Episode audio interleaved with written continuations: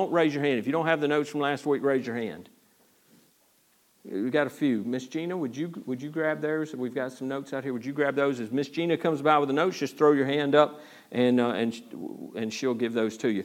All right, so we're on, we're on the, the, the tab in your notes. It says, Does the New Testament teach church membership? So that's what we're going to be talking about now as we're talking about. So we're talking about saved church membership. That is a that is a, now listen, if you've been a Baptist all your life, and when I say that, you probably go, well, duh, we're going to have saved church membership, right? Isn't that what we do?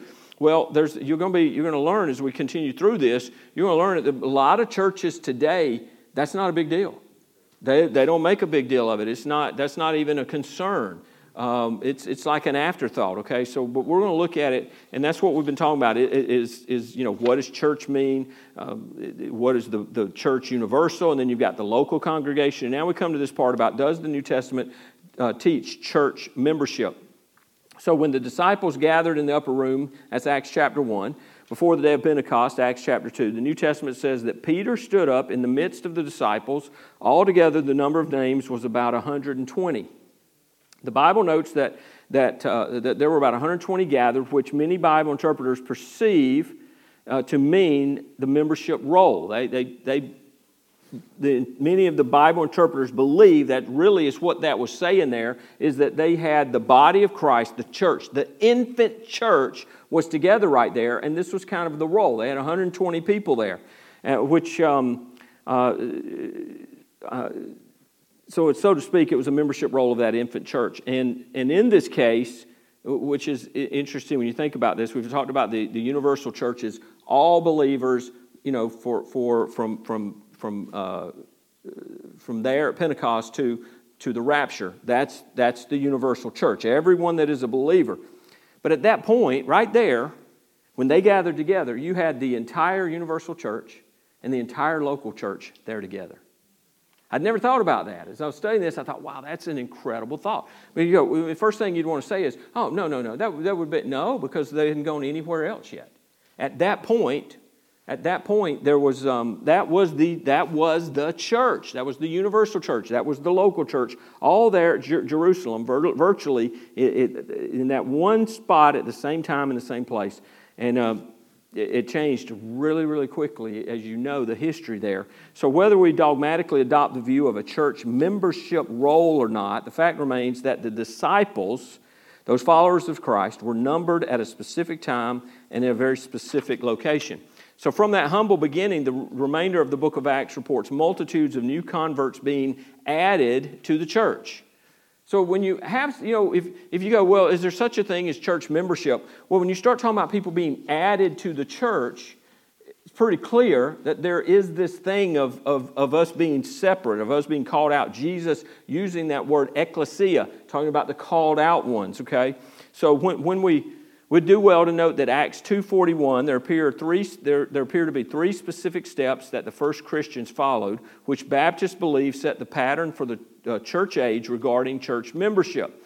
And nowhere in Scripture is there, there any indication that this order is different. So we're going to look at the order of how this flows, okay? So there's a threefold progression of Acts chapter 2, verse 41. And it's the three words are received, baptized, and added. So the first is we see salvation coming to an individual by believing the gospel message says those who gladly received his words. Those who gladly received his words were those who, who heard the gospel and they responded to the gospel by faith. And god's grace saved them through faith. Amen? So that's what they're, they by believing the gospel, not just hearing it, not just saying, ah, you know, I think Jesus was a real person. It's not a cognitive belief. It's a faith belief. When we talk about it, it's a faith belief. It's putting their faith in the gospel and what Jesus did, in, in putting their faith in Him. It is this act, therefore, the receiving, or, or example of that, receiving the word, believing by faith, that places a person into the body of Christ or the universal church. And you can see John 1 12, Ephesians 2 8 9, Romans 10 9 through 13, and many other verses. But it, but it is that when we place our faith in Christ, then we're born again when the Holy Spirit, and you know, there's the whole process. You hear the Word of God, the Holy Spirit of God works through that. When the Word of God is preached, there is no doubt in my mind when the Word of God is preached, the Holy Spirit of God is at work. Okay? Faith cometh by hearing, hearing by the Word of God. So when the Word of God is preached, that's why, that's why I want to share the gospel every time I have a chance. Because somebody may be sitting there and that they've been in church their whole life, and they've never heard. Maybe they, they, they were in a church that never presented the gospel. I, I was in a church right out of college for a couple of years. And um, I was going with a friend of mine. I don't remember in, in a year and a half, two years, or whatever I was there in that church, not one time did I hear the gospel preached. Not one time. It was very, really looking back, it was a very liberal uh, Southern Baptist church, just dead. And the guy was, uh, you know, he's just one. It's just what you would think. He's just a liberal. He just was not even sure if he believed the Word of God. So there's churches where people sit and they think they're doing right and, and they know that, you know, I, am I'm, I'm this, I'm a Christian, I'm a Baptist, whatever, and they've never heard the gospel, they never respond to the gospel. But when the, when the gospel is presented, the Holy Spirit of God works in that, and I believe that He works in our hearts. He brings conviction. Now, if, if, if you're not drawn to the Lord, if you're not convicted, you know, you have to be drawn. And that's this thing of, you know, the once saved, always saved. You know, they, go, oh, once saved, always saved. You know, you Baptist. Yeah, we are. But but the truth is, you have to be once saved. And, and it can't just be, you don't get to come to Jesus on your terms. Okay? So trying to, there's a whole lot here in theology. I'm trying to make, trying to not muddy up the waters, or, but, but you got to understand that. My daughter at six years old, she responded in an invitation, came down and prayed a prayer. Two years later, my daughter got saved because she, she came down because everybody else was coming down. She got drawn into that. And she goes down, and they said, Well, do you believe this? Do you believe that? And she's like, I'm sure she was like, uh, Yeah, uh, I guess, yeah, whatever. And so she prayed a prayer. Listen, there is no prayer that you can pray. There are no abracadabra magic words you can pray to be born again. But when, when you hear the gospel, and you, then the Holy Spirit of God convicts you of your sin, convicts you that you are lost, you need a Savior when you're convicted of that and you respond to that by faith and trusting what Jesus Christ has done for you and what he has offered to you, that's when we're regenerated. By God's grace, we are saved through faith, okay? And so we have that so that that point when person believes, they respond to the gospel, they believe by faith, that's when they're born again. And we see that all through the scriptures. We further note that the grammatical construction of this phrase indicates that the action of received his word is, is accomplished before the action of the main verb in the sentence were baptized occurs. Okay? So the first thing is they believe, they receive the Word of God, they receive that. Second, once a person has received the message of Christ, he then gives a public profession to his newfound faith by submitting to New Testament baptism by immersion in water. Okay? So that's what we see in the New Testament. When, when the, the, the folks that when they came to faith, they got baptized. They didn't get baptized to save them. Okay, there are those that'll tell you that. That that's what you, oh yeah, well, you, you believe by faith, but you're really saved by being baptized. Be careful because that Duck Dynasty group, their, their church that they attend and stuff, teach that. I researched it 15, 16, 17 years ago. And I remember the Baptists were, boy, we just love the Duck Dynasty guys, want to have them come and speak. Their doctrine does not match with our doctrine.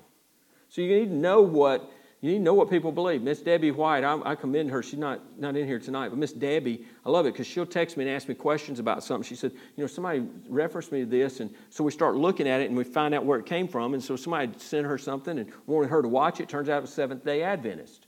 So you have to, you got to know, know who you're listening to before you go to listening to them. Yeah. Amen? Know who you're listening to. Know what they believe.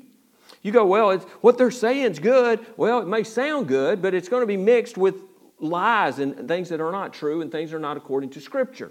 So you need to know.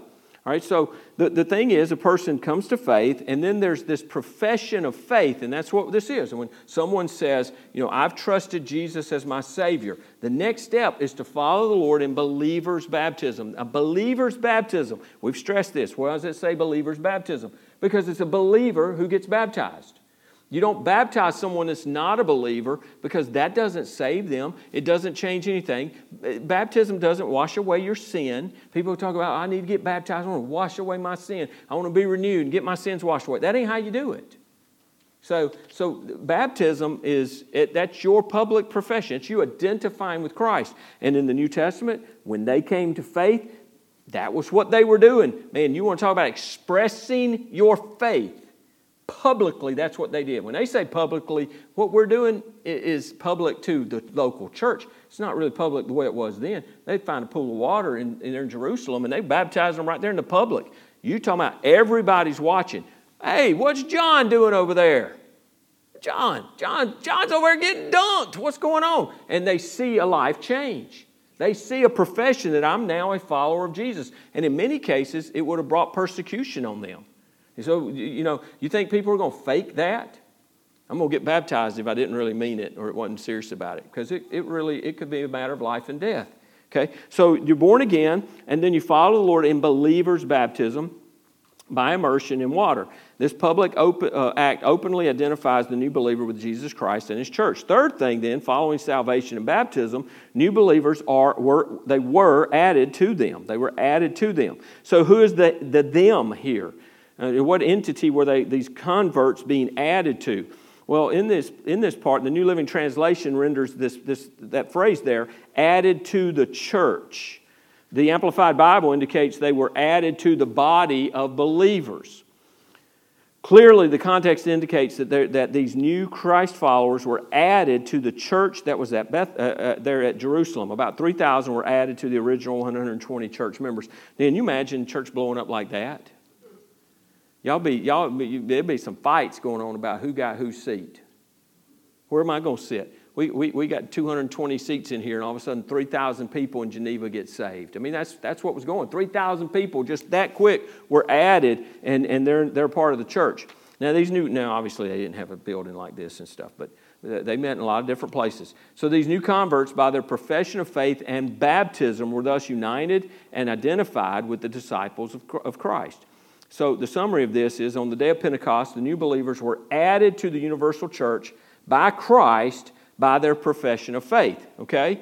They were added at salvation, they're added to the universal church. You can be in the universal church and not be a part of a local church. You shouldn't be, but there are those who you can be saved and not be a member of a local church. That, so, this is biblically speaking. Um, the baptism of the Holy Spirit or, or Spirit baptism. As Paul put it, for by one Spirit we were all baptized into one body. That baptism is the baptism of salvation. The Lord, people talk about this second baptism. You got to get this second feeling. No, no, no. You are, the Holy Spirit of God comes in and indwells within you and lives within you with the day that you trust, the day you believe, the moment you believe. The Holy Spirit comes in and gives you life, okay? And so He baptizes. You are, you are then baptized in the Holy Spirit. Um, then the ones who were baptized by the Holy Spirit into the universal church were then baptized in water as they were added to the local church at Jerusalem. So, so then the next thing here New Testament saints continued to be added to the church, all right? Uh, several verses there Acts 2.47, 5.14, uh, 11.24. I think those references are in your, all those are in your notes um, if you want to go back and ch- check these out. So we furthermore read the, the, the, consistent New Testament declarations, such as the Lord added to the church daily those who were being saved. Added to the church daily, Acts 2.47. Believers were increasingly added to the Lord, Acts 5.14. A great many people were added to the Lord, Acts 11.24. In every case of new believers being added to the church, we must correctly assume that the same threefold pattern of Acts 2.41 was the standard practice. Salvation, baptism, church membership. It wasn't church membership, baptism, salvation. It wasn't church membership, salvation, baptism. It, they, the, the order is clear salvation is first, believer's baptism is next, church membership after that. From, the, from, from, this biblical example and pattern, most Baptists ha, have for centuries consistently followed the same model. They believe this is the only acceptable arrangement for church membership a credible profession of faith, okay, followed by water baptism as the entryway to the local, the local church, uh, church family, church fellowship. And so I, I think we talked a little bit about this last week how, you know, if someone wants to, if someone makes a decision and trust Christ, we'll, man, we'll baptize them. If they have a clear, uh, clear, you know, if you talk to somebody and their, their salvation testimony is very um, spotty, it's very, it's, they're not clear in it, they don't, they don't really understand. You know what? We're going we're to hold off on that. Because I don't, I don't want someone getting baptized and, and, going, no, no, no, I'm, I know I'm saved because I got baptized. No, I, you need to know you're saved because you know the scriptures and you know you're saved. Okay, you need to know what the scriptures say. And, and, and we live on the truth. Our salvation, we, we know that. We, we can know that because of what the scriptures say. So I'll ask people, you know, what did you do? And they say, well, I, I, I, I heard and, and I was convicted. I knew I was a sinner. I knew I needed to be saved. And, and I repented of my sin and I called on Jesus. Okay. You called on the Lord. So the scripture says, if I believe in my, if, I confess with my mouth and believe in my heart, you know, that thou shalt be saved, right? So that's what the scriptures tell us. If I confess with my mouth the Lord Jesus and believe in my heart that God raised him from the dead, thou shalt be saved. There's the promise of Scripture there. So you hold to the truths of Scripture in that. So if somebody says, Well, you know, I've just always been a Christian, somebody comes forward and says, I want to be baptized. Well, why do you want to be baptized? Well, you know, I've always been a Christian, but I haven't, I've never been baptized. Well, okay, if you really are a Christian, then you need to be baptized if you haven't. But how can you, how, how you're telling me you've always been a Christian? Anybody ever had anybody tell, tell them that? I have.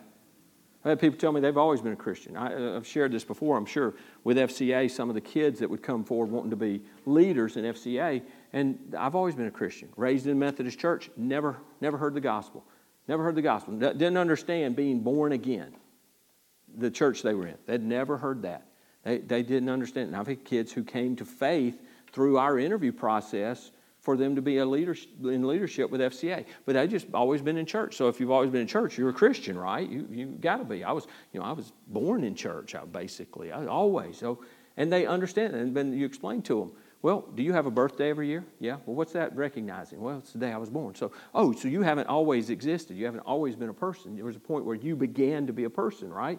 You were conceived. Now, much later, you were born into this world, right? You were birthed into this world. Yeah. I said it's the same way spiritually. You have to be spiritually birthed. You have to be born again. Really? Okay. Um, so if someone makes a profession of faith, it's a solid profession, we'll baptize them. But just like what we're doing right now with our class, we want folks to know why they're joining the church. We want folks to want to join the church. We're not going to just stick people, you baptize them, and they automatically become a member of the church. That needs to be a choice that they're making and, and to be in, uh, that it's a, a, good choice they're making. I love it. Avery Lobel, y'all know little Avery? Little Avery, she ain't little anymore. Avery called me last Sunday morning. She said, Hey, what's the process? Why, how, how do I go about getting in the membership class? I said, You just come on. Because she, she, she's, she's, listen, what is she doing? She's working out her faith. She's working out her faith. Not, not what mom and daddy are trying to do. She's working out her faith. God's working in her, and she's working out her faith. I love it. So good. Every context of a, of a local church in the New Testament indicates saved membership. Throughout the New Testament, those added to the local churches first became believers before baptism and membership. Furthermore, the Apostle Paul declares that the New Testament church is the dwelling place of the Holy Spirit. 1 Corinthians 3 16. Do you not know that you are the temple of God? That, now, that you there is, is, a, it's a plural, so it's talking about the church. It is talking about me, it's talking about you, but it's talking about the church. Do you not know that you are the temple of God and that the Spirit of God dwells permanently, is the, the idea here, permanently in you? And when you talk about in you, it's collectively and individually. So he's talking to the church. The church, the body of Christ, is the temple of God. But you individually, we are the temple of God. God indwells us, okay? Um, since that is, is, so, each member of the church is presumed to be a born again believer in Christ, notwithstanding that there will certainly be tares among the wheat or false professors among the true believers in the visible church. Uh, we talk about this often. 200, let's see, 188 people in here Sunday.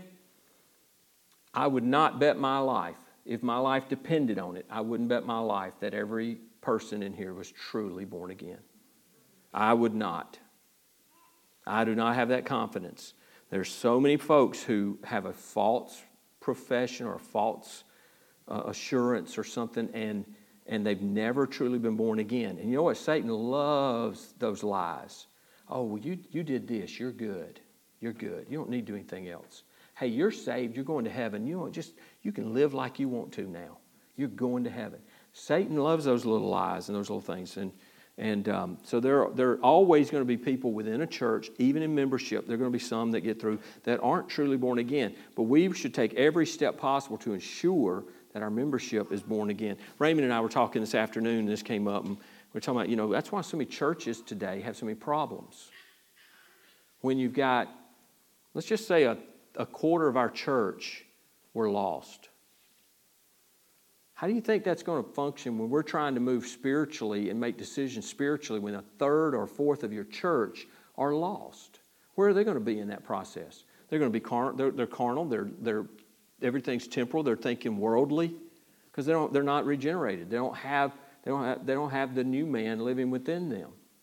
That's going to bring problems. And I, I, guarantee you that's where a lot of these churches, it may have been solid at some point, but you start letting, you know, your congregation just be whoever shows up is all of a sudden a voting member. And now they don't like what you're saying because that's offensive. You know, you were, that was really too harsh. You shouldn't have said that. You, sh- you know, I know the Bible says it, but you shouldn't have said that. That was just, you're going to hurt somebody's feelings and somebody might leave. They may not stay. Well, tough. We're going to speak truth. And that, that's where that gets to where you, you see where I'm going with that? It, our, our, our membership must be a saved membership. Um, this means that membership in the New Testament church is always preceded by a credible confession of faith in Christ. It's a great word there credible confession of faith in Christ, followed by a conscious decision to submit to believers' baptism. When Paul greeted the New Testament churches in his epistles, his salutations left no doubt that he was addressing believers. To the church at Rome, he called them beloved of God, called to be saints, Romans 1 7. To the Corinthian church, full of problems though it was, Paul addressed the members as sanctified in Christ Jesus, called to be saints, 1 Corinthians 1 2. Other reference that indicates saved church membership 2 Corinthians 1 1, Ephesians 1 1, Philippians 1 1, Colossians 1 2, all of those verses, if you go back, it's going to, Paul's talking to saved people. He's not talking to a mixed multitude there. He's talking to believers. The church was believers. So the New Testament is reasonably clear um, that church membership is important and necessary. However, it is only available to individuals who are saved by grace through faith in Christ and have been obedient to the Lord's command to be baptized. So there are folks, years ago, we had a guy, you, you probably remember, um, the, you remember who I'm talking about, but we had a guy in our church. He, he would come out, man, he would serve. We, had a, we were building a building on the campus. It took us a year to build this thing, did it all volunteer wise. It took us almost a year. He was out every work day we ever did. He was faithful to church, had never been baptized. We talked to him about it. He would not get baptized. But he never would give us a reason. He never would give us a clear reason. It was just really it, one of two things. Either he wasn't born again, and I questioned that with him. He'd swear he was, but you know, uh, for a true believer, why would you not want to be obedient and do the first thing God tells you to do after you're born again? I mean, so that's a great way to start your relationship with Christ, isn't it? Lord, thank you, thank you, thank you, Lord. I was going to hell. I was bound. I was going to bust hell wide open. I know I was going to hell. I was lost, and you died for me, and you saved me, Lord. You, you want me to get baptized? Nah, I don't think so. I mean, that's, doesn't that sound kind of facetious? But that's exactly, that's what you're doing. But we have, we have folks, we have folks in several churches I've been in that are not members simply because they refuse to be baptized. I don't understand it. I don't know why a person who has truly been born again would not humble themselves and submit to believers' baptism. I mean, I don't even think it's a, it needs to be like a humble thing. I think it's like, man, I wanted to. I, when I got saved and was in church and my pastor was talking to me about getting baptized, I was talking to my mom about it. She didn't want to hear nothing about it. She, she, would, she didn't want anything. It was, you know, when I was growing up, man, it was, um, ah, this goes, this goes out into the whole world. When I was growing up, it was danged if I do and danged if I don't. If I went to church, I got criticized. If I didn't go to church, I was a hypocrite. I was backslid. I got criticized for everything. So I just finally figured out, you know what? If, if you're not going to support it, you're going to push against it. I want you to be there, but if you don't want to be there, fine. I'm going to follow the Lord in believers' baptism. And I got baptized. And then when I got baptized, guess what was said? Well, you should have let me know. I'd have been there.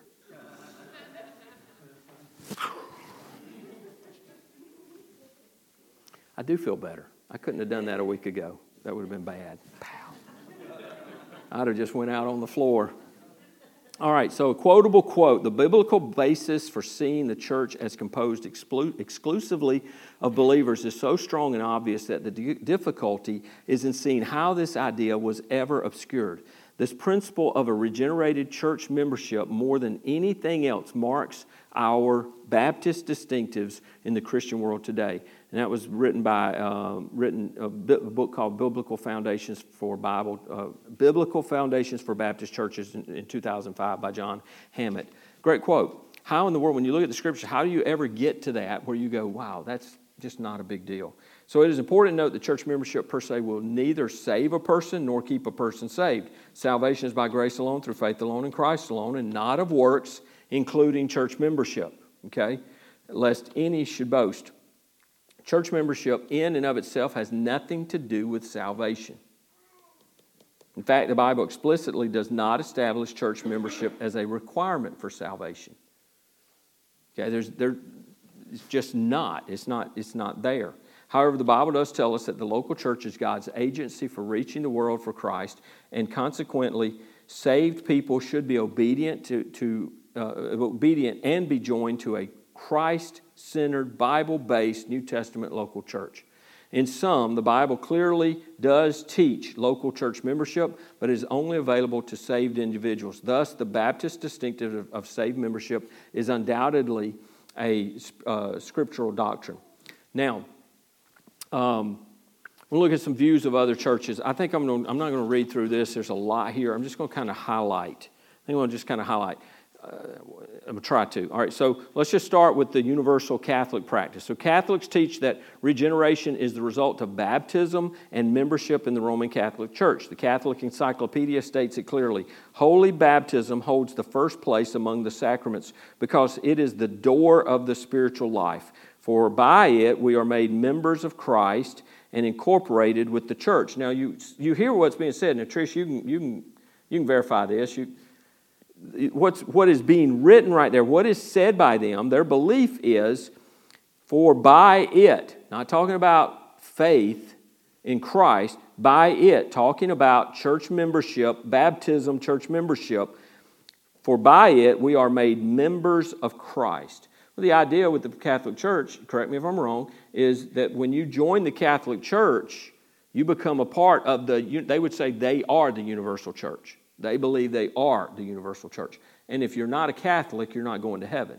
So you want to be saved, you got to join the Catholic Church. And it's really simple if you want to get some insurance, just go join them, get sprinkled, and I mean, you're in. You don't even have to.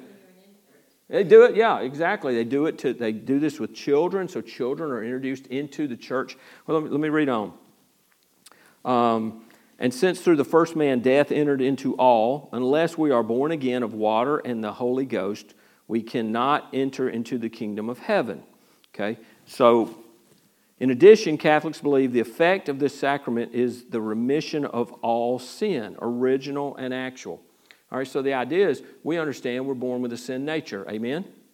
You want to know that. That's why your little angel, your little angel. Viper and a diaper. I've never heard that, but that fits. Viper in a diaper. Viper and a diaper. Look, have any of you at home, how many of you have a class? You know, we teach our kids, right? How many of you have a class to teach your kids to, to lie? But will they lie? Cooper lied right up here. He said, No, I, I don't know those. he had stage fright. I'll give him a pass. Um, you don't teach them to lie. You don't teach them to steal. You don't teach them to be mean or selfish. Selfish, boy, that's a big one. Uh, you know, you see these kids, we've had them back here playing sometimes, and one of them builds a castle, and the other comes over and just knocks it down. Where does that come from? You taught them that, didn't you? You said, look, anytime a kid's building something, anytime they're doing something constructive, you tear it apart. You just, you just ruin their day. No, I mean, unless you're raising pit bulls and, and, and you, you're raising them the same way you're raising your children, you wouldn't do that. Uh, we don't have to teach kids uh, to sin because we have a sin nature. Well, if they got sprinkled as an infant and it, it did away with original sin, they had no sin, they would be sinless. And they, would, they, wouldn't, they wouldn't respond that way, okay? It's messed up. Uh, to the Catholic, baptism, i.e., the rite of sprinkling infants, children, or confessing adults, takes away original sin, confers sanctifying grace. Well, I thought grace was by faith. I thought we were saved by God's grace through faith in the gospel and brings the people baptized into the body of Christ and into membership of the Roman Catholic Church. By their statements, Catholics show that persons may become members of the Catholic Church without professing personal faith of any kind. As long as they have been baptized according to Catholic tradition, children, uh, children therefore become members before they can talk, walk, or stand, much less profess personal faith in Christ. You know, people would say, Oh, you bash Catholics. I don't bash Catholics. I'm just telling you that they're wrong. I'm not, that's not bashing. I don't think it's bashing. Maybe it is bashing. But I'm, I'm going to call out truth. I call out truth with Joel Osteen. I'll call it out with false prophets who, who, who lie, who do not teach the truth of Scripture. I'm going to call it out. I don't have a problem with that. And if it's a church that's doing it, look, they're, they're a, I'm going to research something. Someone told me something this week about a church in our community that something they're doing. If I find out it's true, I'm going to, I'm going to tell you and I'm going to name names. So I'm, I'm going to do a little research. I'll let you know. It has to do with church membership, saved church membership by a Baptist church. Okay. I'll let you know. Typical Protestant practices. Okay, Protestants, of course, comprise a number of different Christian denominations. So it's not just Catholics I'm going to bash, I'm going to bash others here too. Um, uh, different Christian denominations, each with various doctrinal views on many topics. Yet a fairly consistent belief among many Protestants, carried over from the Catholic practice during the Reformation, is an insistence on some form of infant or child baptism as a means of entering into church membership. Okay, how, how can you baptize a six-week-old child and put them into church membership? That, that, that they don't. They, they ugh, soul liberty. They're not making a choice. They're not choosing to follow Christ. They're not choosing to join the church. They're not choosing to be a part of the body. None of that. There's no choice. It's just you do it, and then you're going to tell them, well, you're a Christian, you're okay, you're in the church, you're going to heaven. False, they'll have a false. I mean, that's where I say you know, these kind of things, these kind of lies, these kind of faults, when you give someone a false hope, you give them a false testimony, man, you got blood on your hands. Joel Osteen inviting people all over, never said a word about Jesus dying for their sin, never said a word about sin, never said a word about their lostness, but but but if you yes, yes, brothers.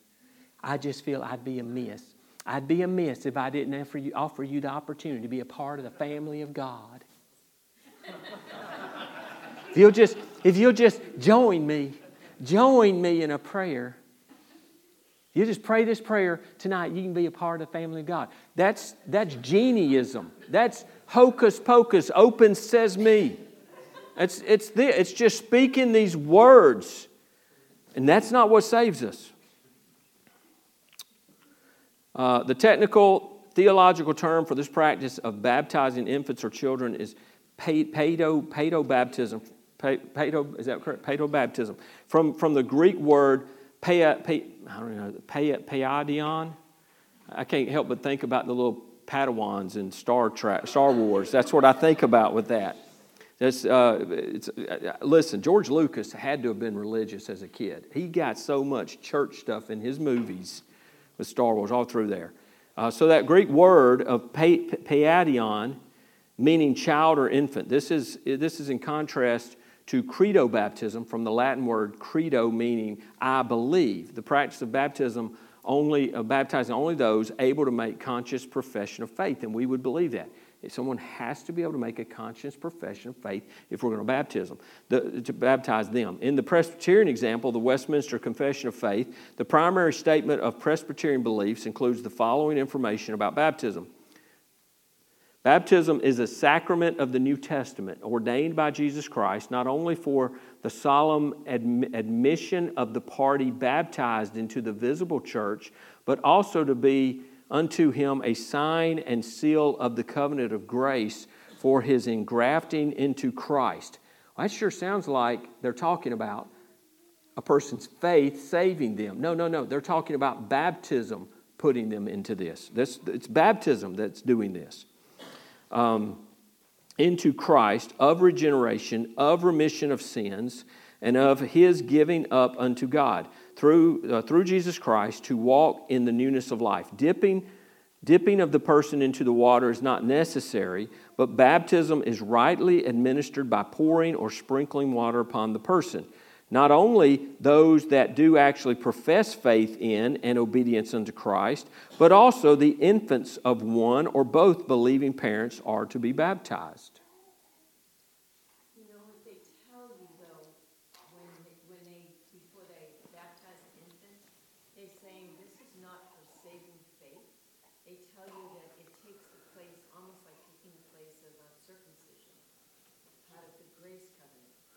They really, they really ought to write that in their doctrines, then, shouldn't they? Because their doctrinal beliefs for all of these, you know, if, if, look, you want to do some research, go, go to some different denominations, go to Catholics' websites and read what they believe about salvation. I mean, may, you may find one that will actually say, We believe that you are saved by grace through faith.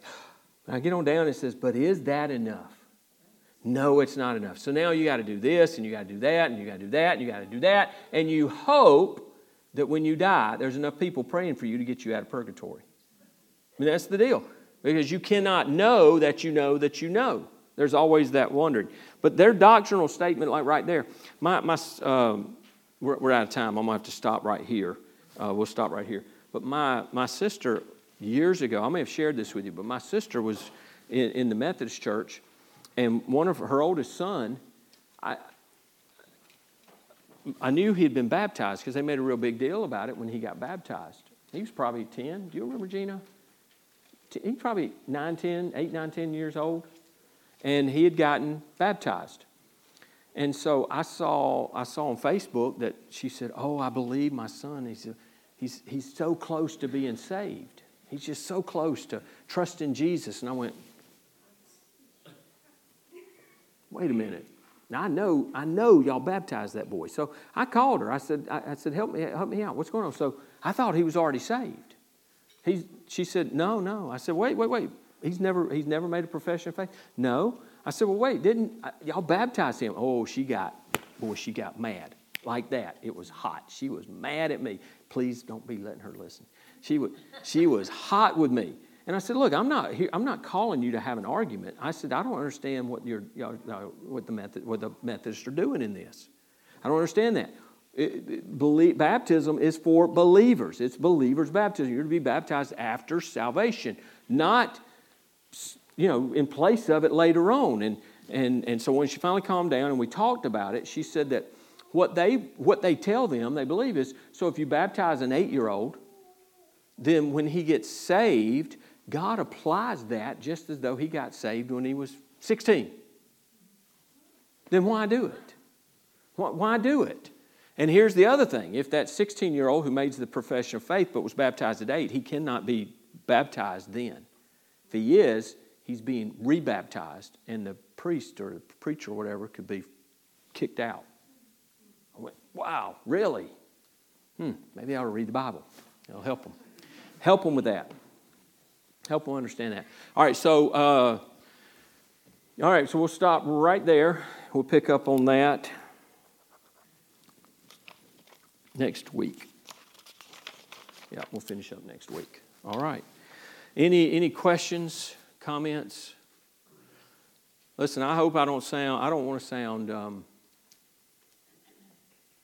well, I don't know what I want to sound like. I'm just going to tell you the truth. And sometimes some people get offended by that. I made a, I made a comment years ago about Benny Hinn, and I had a lady light into me. I was teaching shape. Some of you are familiar with shape. I was talking about shape. I mentioned something, said something about Benny Hinn. Oh my goodness! After that class was over, she she darted up there to me. She was all in my face about you better be careful when you're talking about the man of God. I said, mm, wait a minute, who was I talking about? That was the man of God. Because I know who I talked about in here, and that, no, we're not talking, that's not what. And uh, so people will get very torqued sometimes. Um, there was somebody here that got very torqued with, uh, with Raymond because he made a comment about Joel Osteen several years ago. Ooh, got hot. And then we sat down, we sat down with this person. Gina and I sat down with this person probably for two hours. She talked them through this. Here's what you understand when someone's not teaching truth, they're not your friend. They're, they're not a prophet of God. They're not a man of God when they're speaking lies. When they're not telling truth, that's wickedness. That's wickedness. If I'm up here spewing out false theology, you know, just whatever, false, all this, if I'm just twisting the scriptures, I'm lying, I'm, and I'm not teaching the truth of scripture, there ain't nothing good in me to, in doing that. Because that, that could lead someone to hell. Nothing good in that. Any questions, comments? Anything? Real, real, real quick. We're already past. I'm sorry. Yes, ma'am.